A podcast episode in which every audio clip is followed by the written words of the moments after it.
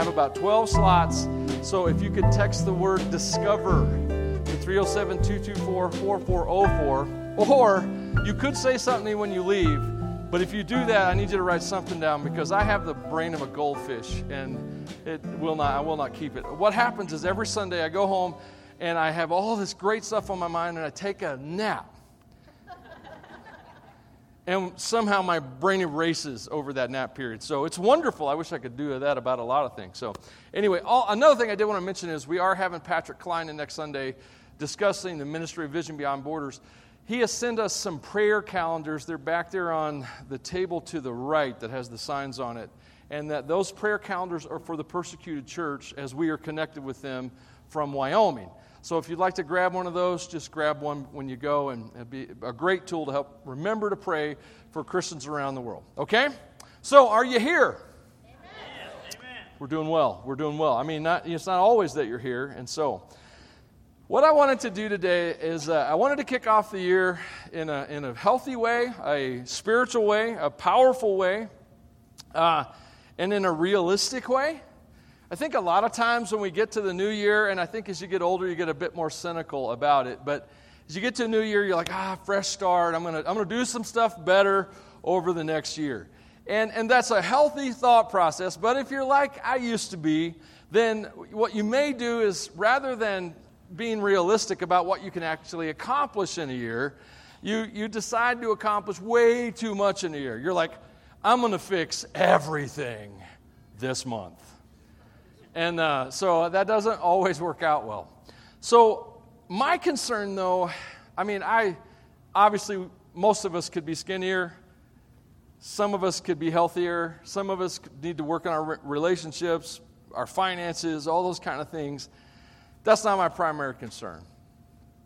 My primary concern is that your faith be able to stand no matter what the next year brings. That's my primary concern. That's my concern for ordinary faith. That's my concern for the church in this day and age. I think we need to strengthen our faith so that we, it doesn't hinge on almost entirely on what happens to us. What we need is we need a healthy and an undying faith but we also have to be really honest about the world we live in. An unflinching look at reality is how it's been called. And so, my job today, I'm not going to look at the unflinching look at reality so much. I'm going to mention a few things that we tend to put our hope in that almost never work out for us. But what I want for you, what I want for me, is I want us to have a strong faith in the one and only true God that we have access through, through the only way, truth, and life, which is Jesus Christ. That's faith, okay? You can have faith in anything, I suppose, but the faith I'm talking about is a real faith in a solid foundation, and that's Jesus Christ who takes us to the Father. So, our faith is in God. As Christians, as Christ follows, our faith is in God. It's not in our circumstances. God created everything. God radically, just his love for us is crazy. He's pursued us throughout the timeline of history. He's restored relationship time and time again. Even when he was his most angry at the horrible things that mankind had done, he still had mercy. He still provided ways of deliverance and hope. And then ultimately, he sent his son who came and was the Word of God and taught us what God had to say and who God the Father was. And that Son was crucified, condemned, crucified, buried, and rose again. And then that Son ascended on high, and God sent His Holy Spirit to inhabit His people. That's the God we love. That's the God we believe in. That's the God we have faith in. And that God has promised to be with us, to take care of us, and to come and get us one day. That's the God we worship. Do you understand? that. I hope I made that real clear, okay? The world that you live in is filled with evil. There will never be a human government that is righteous or right before God. Never has been, never will be. And the pro- why that can never be is because all human governments have humans in them. And we're the problem. We mess up everything we, you know, a lot of Christians look at Israel and we kind of put them on a pedestal because God used them as a trumpet to declare His grace and to give us these amazing gifts. But the nation of Israel has generally been evil and is evil to this day. It's just an earthly government up to this point. And they reject Jesus Christ, and they don't like Christians. They think we are apostate because we follow Jesus. So they're also the ones who turned Jesus over to Rome and falsely condemned him and, uh, to death. Rome was evil at the time that Jesus was crucified. Rome crucified Jesus. Rome killed almost all the apostles, not all, but most of them. It was an evil government. What's my point? Your hope cannot be in the governments of this earth. Your hope can't be in a political leader. It, it, that is what leads us into the narrative of Revelation, the book in the Bible, is people's faith that a human leader can save them, in essence. And so we have to take a reality of that. We have to be real about that. We also need to be real about what it has cost people to follow God throughout all of history, not just since Jesus, but throughout all of history.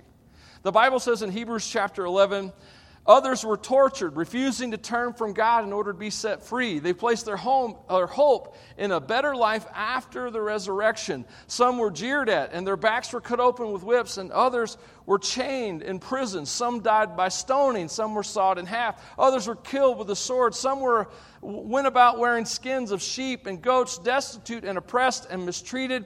They were too good for this world. That's our heritage. We cannot lose our heritage. If you want to walk into a new year and have some courage and have some strength, you cannot put your, your faith in what's happening around you. You cannot put your faith in your circumstances, the troubles you have, the sufferings you endure, things going right or wrong. Say nothing about God's love for you, or God's care for you, or even God's provision for you. All of these things we take as statements, and you hear people say it all the time. Well, God doesn't care about me. God doesn't know about me. God, if God were really God, He'd stop all this bad stuff from happening.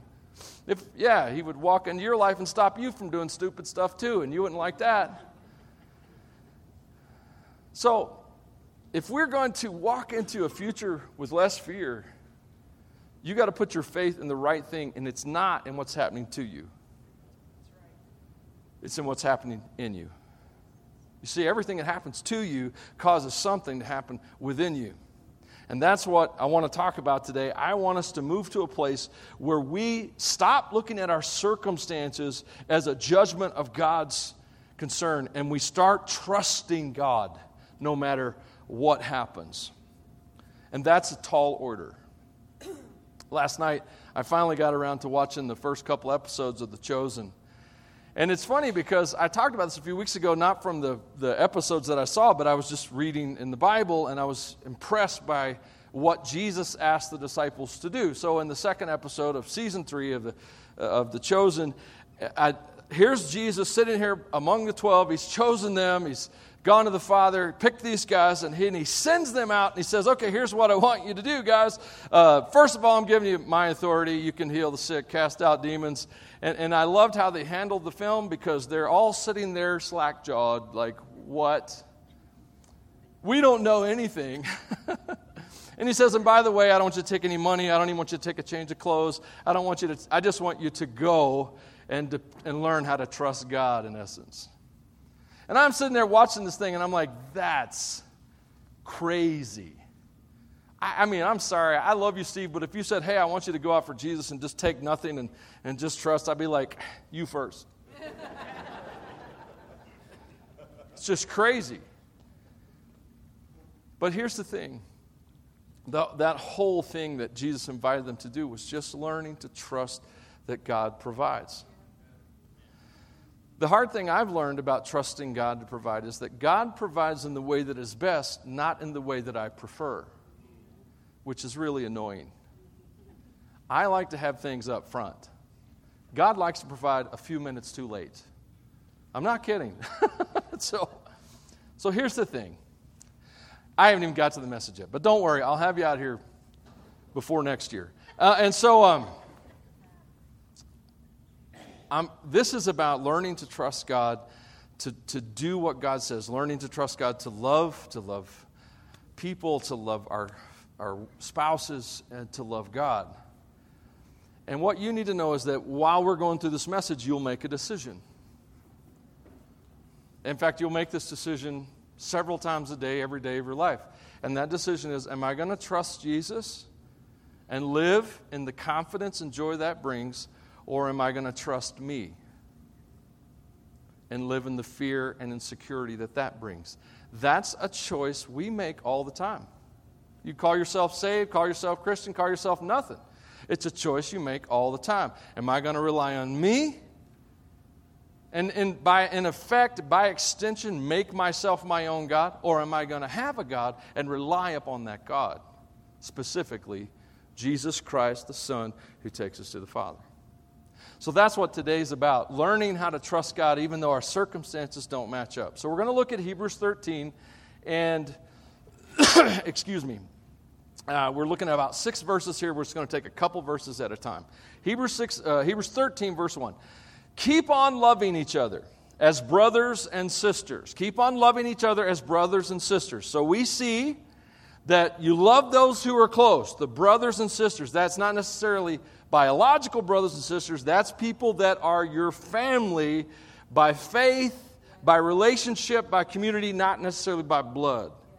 Okay? So keep on loving each other. Well, that makes sense. It's that's something we want to do even if it's hard and we just got all we just went through Christmas and New Year's. We know how hard it is to love people that are close to us now for sure, right?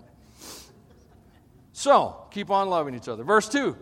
Don't forget to show hospitality to strangers. Strange people, weirdos. This is all Michael's translation, that is not in the Greek. For some who have done this have entertained angels without realizing it. Remember those in prison as if you were there yourself. Remember also those being mistreated as if you felt their pain in your own bodies. So, here are some things to do this year to make 2023 fearless. And you begin by loving your neighbor. Love your neighbor. We've heard that before, right? I think Jesus might have said that on a few occasions, right? And he starts out, the writer of Hebrews takes us into the family, the brothers and sisters, the ones that are close to us. And I believe, and I've oh, I believe this for years, that faith is thicker than blood.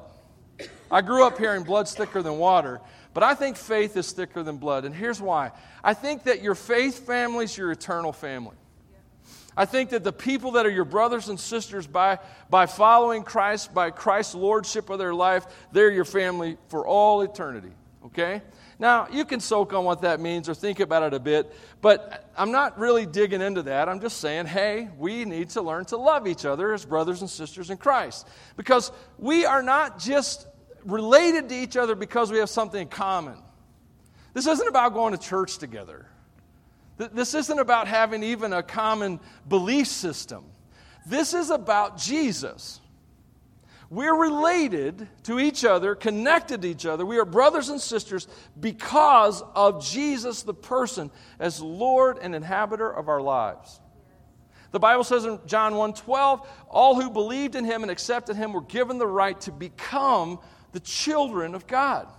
Our heart toward brothers and sisters in Christ has to be filled with love. We need to pursue and care for each other. Here's how Paul wrote it in Galatians. He said, Whenever you have the opportunity, we should do good to everyone. We should do good to everyone, like Superman. Do good, all right? To everyone. But especially those of the family of faith. So, in Paul's mind, it was important that we took care of each other, that we loved each other, that we understood that we're family, not by common purpose, not by interest but by the lordship of Jesus Christ. What does that look like? I believe what we must learn to do as Christians is we must learn to relate to each other by faith. What does that mean? What am I trying to say? Have you ever noticed how easy it is to just, I hate to say waste a relationship, but have, have you ever noticed how much of our relationships are really just chit chat? You ever thought about that? I find it exhausting. And I think it's just because I'm old and fat. But I mean, the older I get, I'm like, oh, come on, say something that matters. Let's talk about something that matters. You know, let's talk about you. Let's talk about Jesus. Let's talk about our growth. Let's talk about the things we've heard.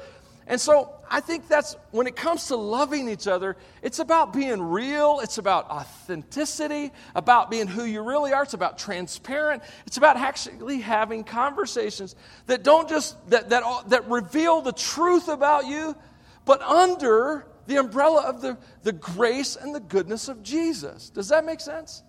So I think it takes work. I think it takes work to love each other because I think it's really hard to share the truth that's inside of us with someone else. That takes trust. I'm not saying you should do it with everyone. I know people who share everything with everyone, and those people kind of scare me.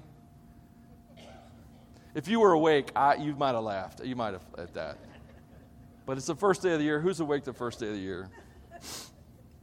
And so, what I'm trying to say is to, to learn to love each other, we have to move from fake relationship to real relationship.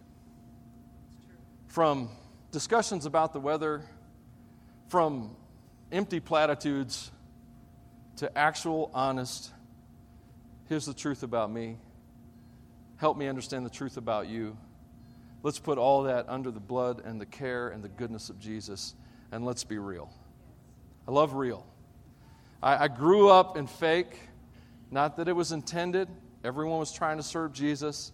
But there was just this culture where we wore a certain set of clothes and we used a certain vocabulary and we never let our cracks show.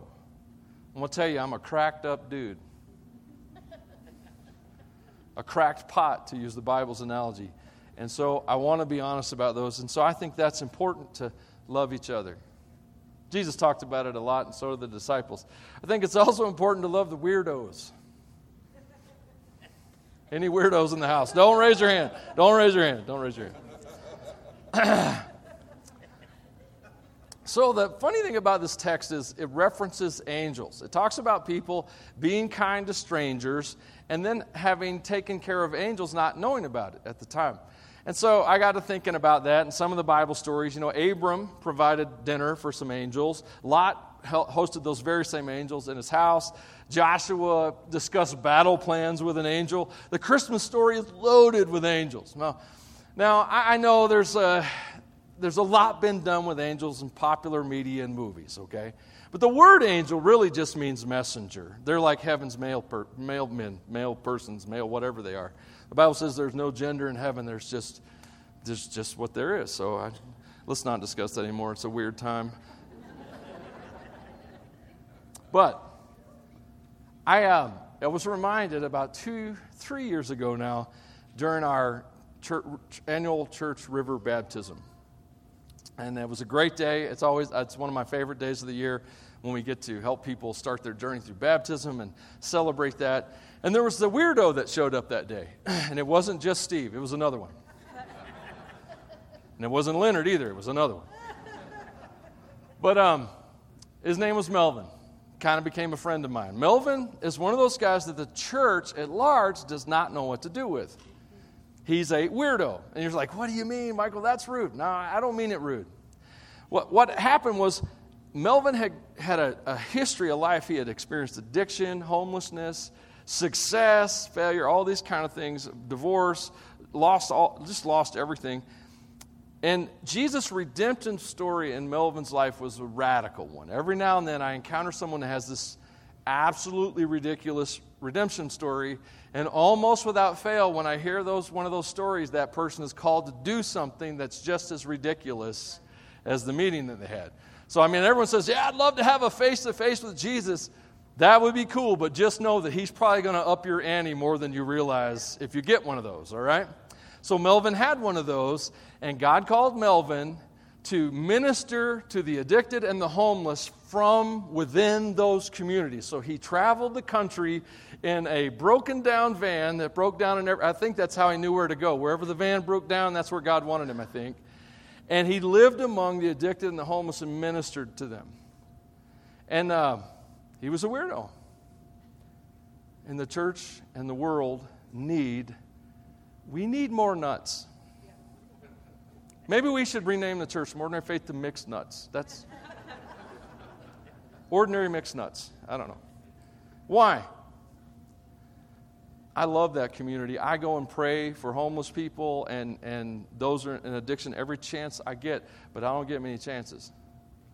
I'm just too normal nowadays. I wasn't always this normal, but I'm, I'm just too ordinary. But Melvin lives that life. And I think he's one of the angels of the kingdom.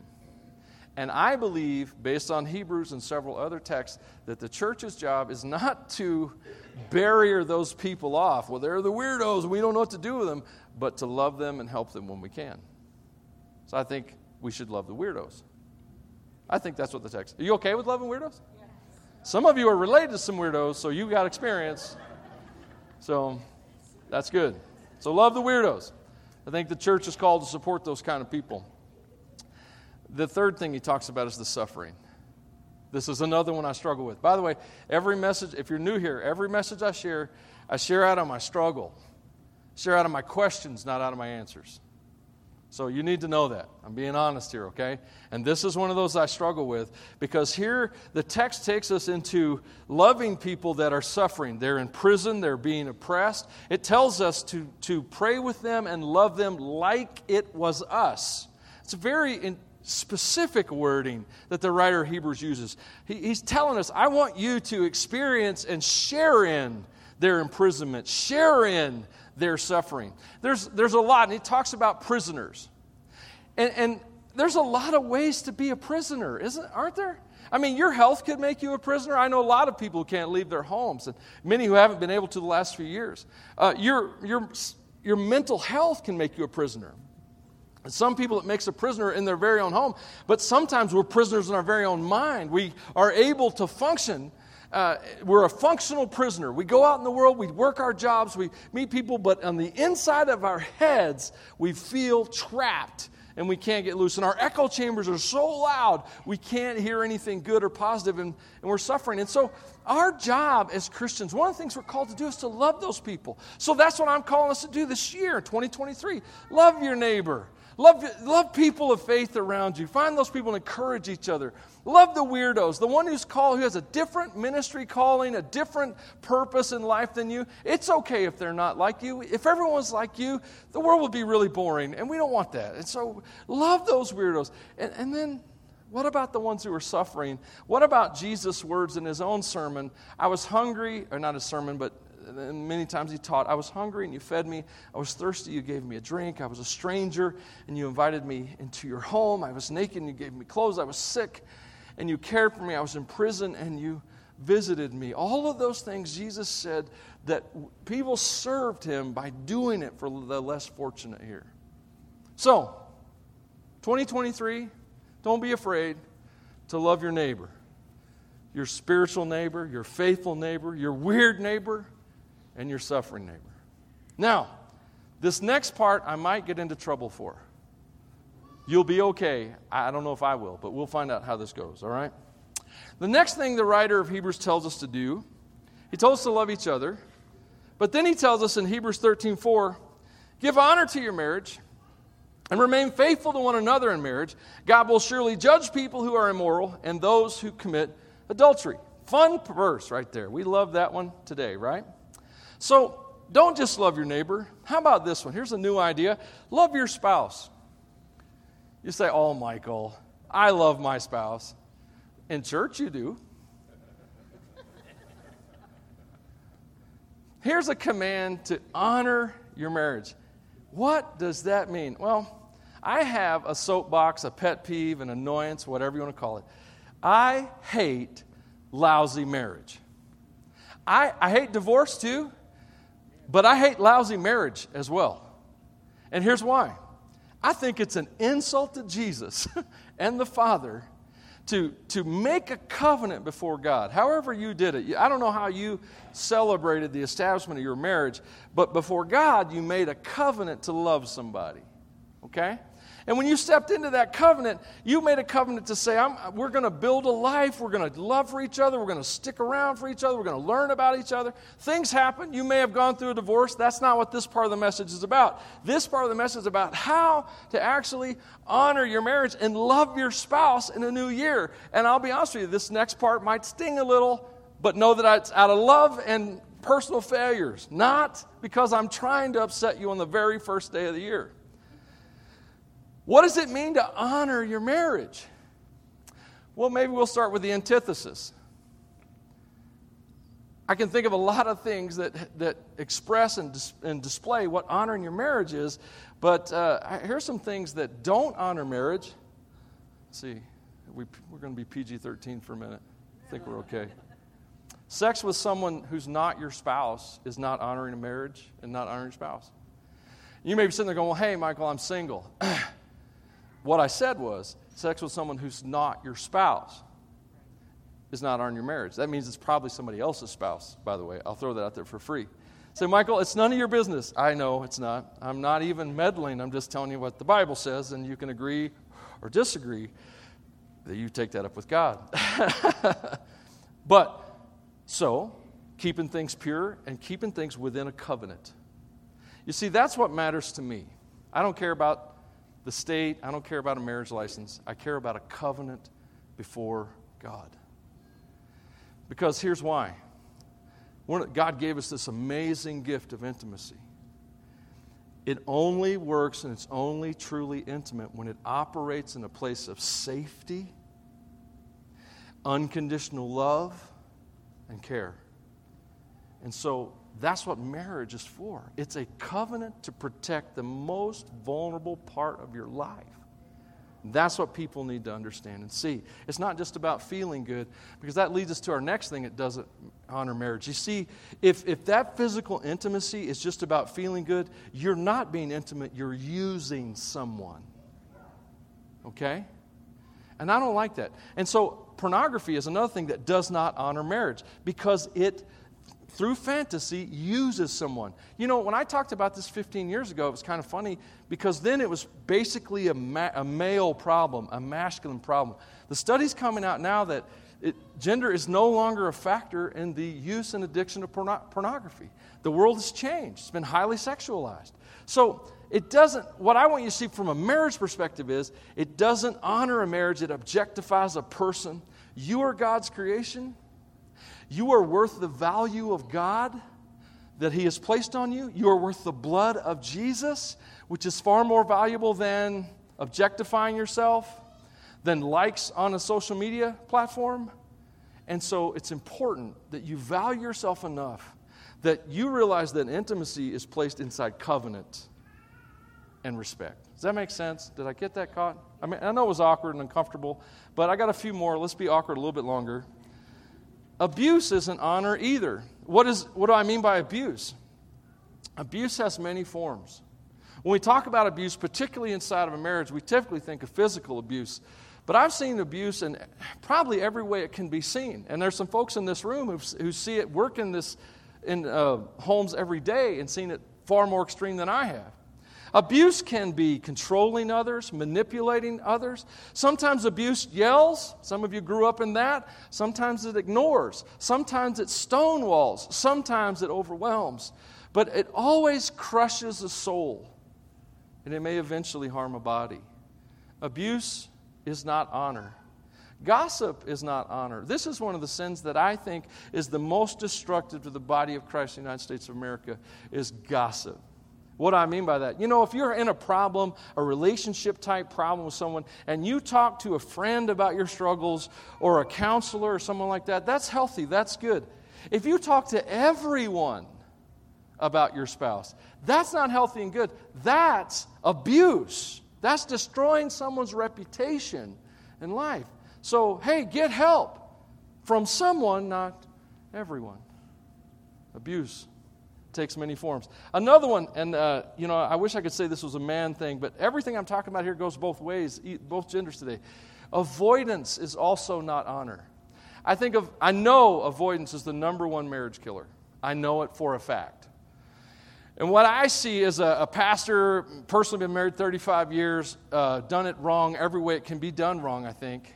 And what I see most marriages doing is, is they fight about everything, but never about the real issue. And how I always tell couples that we're counseling is you're fighting about not the problem. You're always fighting about not the problem. So avoidance is the issue. And here's what happens a man we men have very complex emotions. We're either hungry or angry. Well, there's a couple more, but we're not a sales in church. And so um, we, we're pretty, we think we're pretty simple. But what we really are, what we really struggle with, men, is respect. And a lot of times, what happens in a home as, as a husband or in, a, in, you're in this covenant relationship is you, your wife doesn't understand the language of respect. She doesn't speak it. How would she? She did not grow up in your head. She doesn't know what respect is to you. And so you feel disrespected. And here's what a lot of men do, and what I'm very guilty of doing we feel disrespected, and so we do nothing. We never speak up. We just simmer on the inside. We burst out in other ways. We fight about not the problem. And we never just say, this would be so weird if couples actually communicated. We never just say, hey, honey, I love you, or whatever your pet name for your wife is. I could imagine if you, hey, Pookie Bear, I don't know. Anyway, so, hey, honey, I love you. That felt disrespectful. Wouldn't that be an honest way to have a conversation? Now, I know a lot of you guys are going, Well, I'm not as smart as you, Michael. Sometimes it takes me a few days to figure it out. And I know exactly what you mean. You know what you do if you figure out in a few days? You know what? I felt disrespected three days ago. You go, you talk to your wife like a human being, and you have a conversation, and you say, That felt disrespectful. Shazam! We have communication happening. All right? Now, uh, ladies, let me talk to you just for a second. Uh, you kind of avoid things too. Uh, I, I'm scared of women, so I'm going to be very careful here. Um, don't worry, I earned this fear. So, ladies, your, your, your language is love, and, and many things connected with the emotional aspects of love, and that's awesome. You do need to know, everyone needs to know. There are feminine strengths that love, there are masculine strengths that love. Both are needed in this world. But sometimes your husband, people in your family, sometimes even your kids. I mean, when you first have children, you think, oh, here's someone who's going to love me unconditionally, and then they become two, and you realize, nah, they're just using me. Uh, so they just want to eat, silly kid. Anyway, um, when you're hurt or insulted, men typically stonewall, women typically overwhelm. And so, wouldn't it be crazy? I know this is nuts, but wouldn't it be crazy is if when someone did something that hurt you, particularly the man that you said before God that you would love, when they hurt you or insulted you, wouldn't it be cool if you said, hey, instead of going, wah, crazy, men go crazy too, I'm just picking on girls. Instead of going crazy, what if you said, hey, that felt unloving?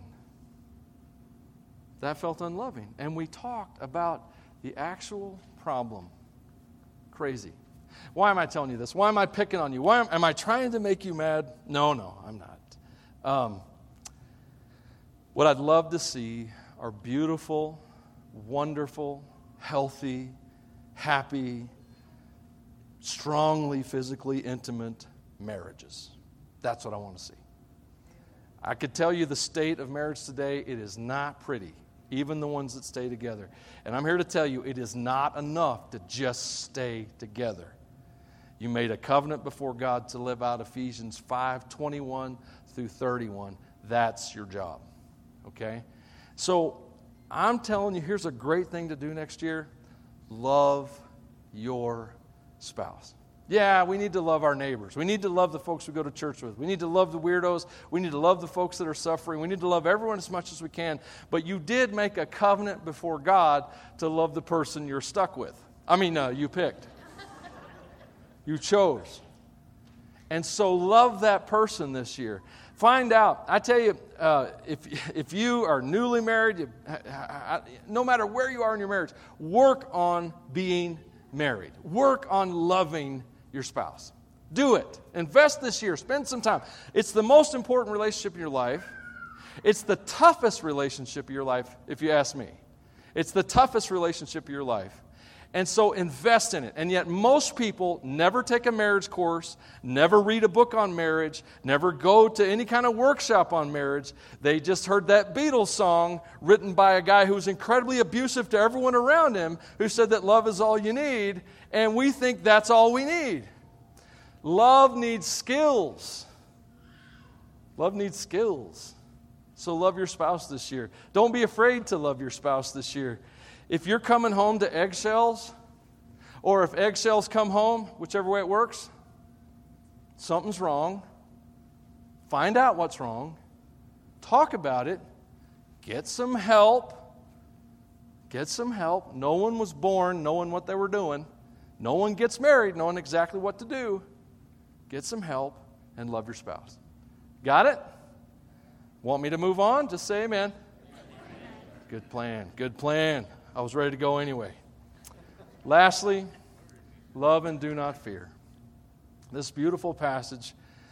It's funny how God ties together trusting God and money often. And uh, so let me read the text and then I'll dive into it. Don't love money. Be satisfied with what you have. For God says, I will never fail you, I will never abandon you. So we can say with confidence, The Lord is my helper so I will have no fear what mere people can do to me. You see, that's that's what we're getting down to. So he does mention money. Money is not my favorite topic. I especially don't love telling you, uh, talking to you about your money, because it's been a, a struggle in my life. My wife and I married very young. I was 17 and she was 19. I don't recommend it, but God took care of us, all right? That's why I look so young and have nine grandchildren. So, uh, that is a lot of grandchildren. But anyway, I got to see four of them this week, and they love Papa, but Papa gets tired fast. So, anyway. Um, so, when we got married, our, our first son came along shortly thereafter, our second one shortly after that. So, money was hard. We didn't have a lot of it. It was one of those things we fought for, and just to get by. You know, we were in survival mode for a long time. There were some things that helped free us up. When I, when I learned the concept of giving in my mid 20s, it, it I, I, can't even describe how powerful it was. Um, I'll tell you, this wasn't planned, but here it comes. Um, when I started giving, because before that, all we, we were just barely getting by, and I was challenged to trust God first. So that's what I did. We started tithing, is what they called it. And a tithe is an old Hebrew word, means 10%. And so we didn't make enough money to get to the end of the month. Uh, we didn't, at the time, we didn't really make enough money to cover our bills and, and at all. And so here's God saying, Here, give. And I'm like, I'm just, I was just trying to follow Jesus. That's all. So we did. We just, by faith, started giving 10%. That, I mean, that's a big ass nowadays. But then, we just 10% of our income. It was hilarious what happened over the next year. Because over the next year, we went from behind on all our bills and deeply in debt to debt free and making it just fine. And I have no idea how it happened. I really couldn't tell you. Say, Michael, you should have kept records. I tried. Money was going out just as fast as it always was, but somehow God blessed. And here's what I think changed everything. And I, will be honest with you, I just learned this not too long ago. Pastor Steve and I were having a coffee one day, and he quoted someone, and I had never thought of it this, in these terms. But the quote he shared, and I can't remember who said it, but he, he said that you can never give away your God. You can never give away your God. And I think that's why God talks about money so much. I think the reason we struggle being charitable and giving, especially today, charitable giving is at the lowest it's been in the history of America. And we are wealthier than we've ever been. Well, a few years ago, we were wealthier than we've ever been. Things have changed a little bit. What's the deal? You can't give away your God. If you can't give, it's probably because your God has a picture on it. And so when God set me free and taught me about giving, it set our lives free. in our lives. And so I'm not I'm sharing that with you be, I want to share that with you because I want you to know that was really hard for me. And and how I counsel people today, by the way, when it comes to giving is I say, listen, man, I realize I know what it was like to jump off in the deep end of the pool. But start somewhere. Start somewhere. And uh, I'd love to tell you uh, but, well, how God has blessed us and what we're able to do today, but I don't want that to come off wrong, so I'm not going to tell you that. But the thing about money is it represents so many things. It represents security. To us, we think if we have enough money, we'll be okay. That's what we think. Um, I've had the privilege of knowing a lot of very wealthy people in my life. And I'm here to tell you that yes, they did not have the financial worries that many people do, but they still had cancer, troubled children, um, marital problems and stress, all the things that make life really hard and also really valuable, they struggled with just like anybody else money's not the answer. It, it, as Zig Ziglar said, it's not the most important thing in the world, but it does rank up there pretty close to oxygen, which I always thought was funny.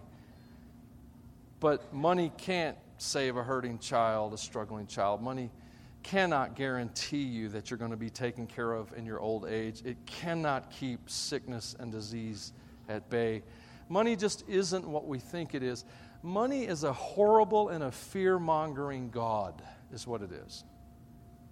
And so that's why the Bible talks about don't love your money, rather trust God. God's saying, listen, your money isn't your security. I am. That's God speaking. I'm your security. I'll never leave you. I'll never forsake you. I'll never abandon you. I'll always be with you. Be content with what you have. That's what God teaches about the idea of money. It represents a lot of things, but it is not and will not be what you want it to be. And so, if we're going to move into fear and we're going to overcome that through love, let's tap real quick into 1 John 4. Love has no fear. Love has no fear. Love has no fear. If you just stopped and thought on that one phrase for a minute and you started looking at the relationships, the categories, the areas of your life, and started thinking, okay, in my marriage, we are loaded with fear right now. In my parenting, we're loaded with fear. At my job, we're loaded with fear. Uh, everywhere I go, everywhere you see fear, you're seeing an absence of love, not a presence of fear. Fear is an earthly atmosphere. Love is a light that drives it out. Such love has no fear because perfect love expels all fear. If we're afraid, it's for fear of punishment. And this shows that we have not fully experienced His perfect love. We love each other because He first loved us. The answer is not money, the answer is not more. The answer is the greatest treasure that you could ever find. The answer is a God who loves you and cares about you. Have you ever read that passage or heard that text in Hebrews 10:31 that says our God is a consuming fire? You see, that's what it is to be a Christian. It's about having your life consumed by who God is, by God's love for you. Our greatest struggle in life is not that is not that we we uh, where was I going with that? No, I'm just kidding. Um, our greatest struggle in life is, is not that we don't have enough, it's that we don't turn to the true source. We don't, we're too easily satisfied with garbage. We think money's going to accomplish something. We think uh, more possessions will. We think more relationships will. We think more people in our lives. Whatever, more popularity, more fame, more likes, whatever. We always want more, more, more because we never encounter the one who truly satisfies. How do we do that? You can't go get it, you can only receive it. Uh, when I was a young man, we had uh, FM radios in our cars. We had cassette players too, if you ever want to know what that is. My dad had an eight track, he was pretty fancy. Back then, the whole album had to be good because you, you couldn't just pick a song, you had to hear the whole thing. But anyway, so I can't remember the name of the radio station. Kiss something was the name of the radio station, KSS. Listen to it all the time. It played all the 80s rock hits that I loved. But you had to tune in. Now, as I was getting to be an older teenager, they had those really smart radios. You know, you hit a button and it would scan. But that was for the rich kids. They had Trans Ams and stuff. I had a Mustang 2, the one that looked like a Pinto that had been run over by. I didn't. I didn't. I barely had FM. I mainly had AM, which is even harder. But anyway, so. But the radio station was there. It was always broadcasting, man. Kiss FM was always broadcasting, and but you had to tune it in. You didn't go get the music, you received it. God's always broadcasting. He's always loving you.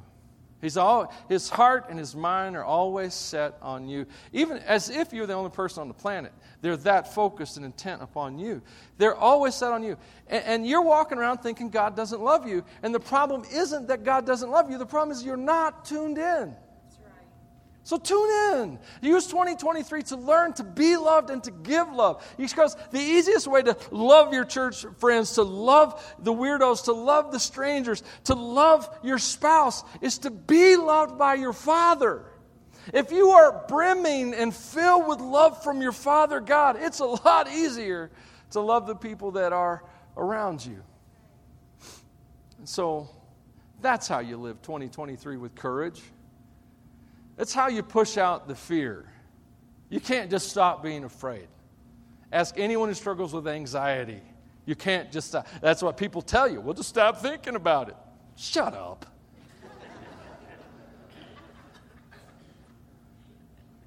you don't push out fear by trying not to be afraid. You push out fear by receiving and giving love. That's how you live in courage. That's how you live in courage. So I hope 2023 is a great year. I'm excited because it's an odd year, and I'm kind of odd, so I think it's going to work for me. And I just want you to live this year with courage and less fear. Father, thanks for letting me share these humble words. Thank you for these folks who came today.